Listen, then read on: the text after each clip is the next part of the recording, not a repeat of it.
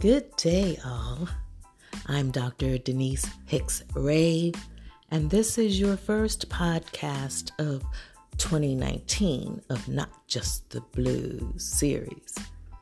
I truly am grateful to have the opportunity to continue our journey of building together. Shush. Stop crying. You better not tell anybody. Oh, well, nobody would believe you anyway.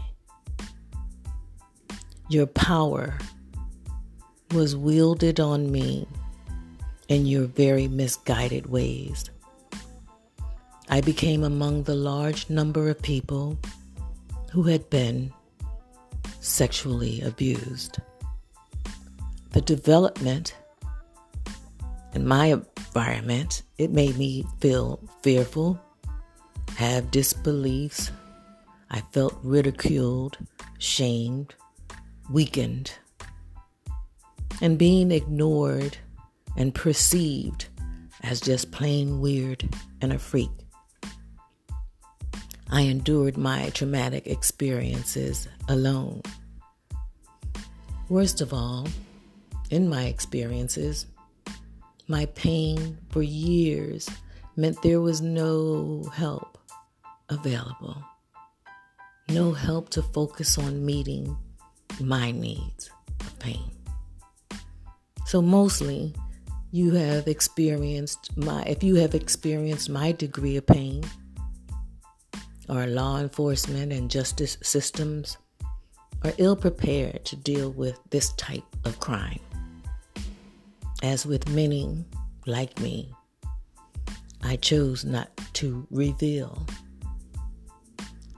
Most people are unaware of the shocking statistics that more than half of all of us reported sexual assault take place in the survivor's own home or within their close family circle of neighbors and friends.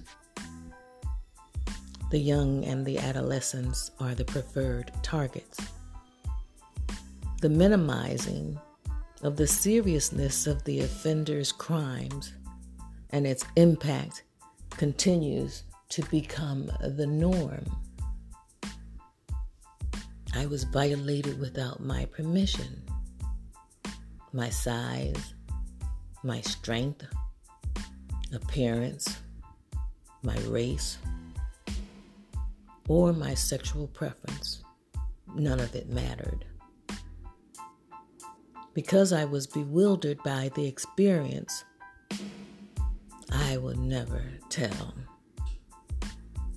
That initiation, no matter who provided it, whether it was the babysitter, family, sibling, or friend, would set me on a path of sexual controlling and dominance, not one of pleasure and gratification.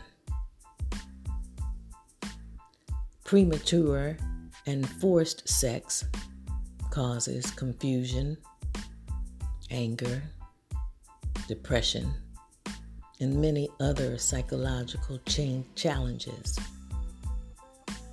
So, to be used by a more powerful person is always abusive and traumatizing. All sexual assaults, all assaults against survivors suffer more of the same reactions.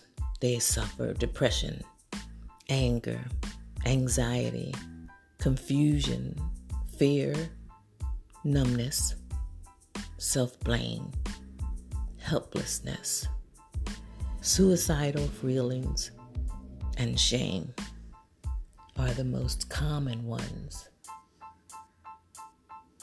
The lasting effects of emotional pain. It creates hostility and aggression rather than some survivors who present with tearfulness and fear. Acting out in sexually suggestive ways becomes the norm. I am Robert Sylvester Kelly, and I too am a victim. The impact of sexual assault extends far beyond the victim. Child victims of sexual abuse face secondary trauma, most specifically in the crises of discovery. Their attempts to reconcile their private experiences with the disbelief, blame, and rejection that they experience from adults are realities of their outer world, which they begin to embrace internally.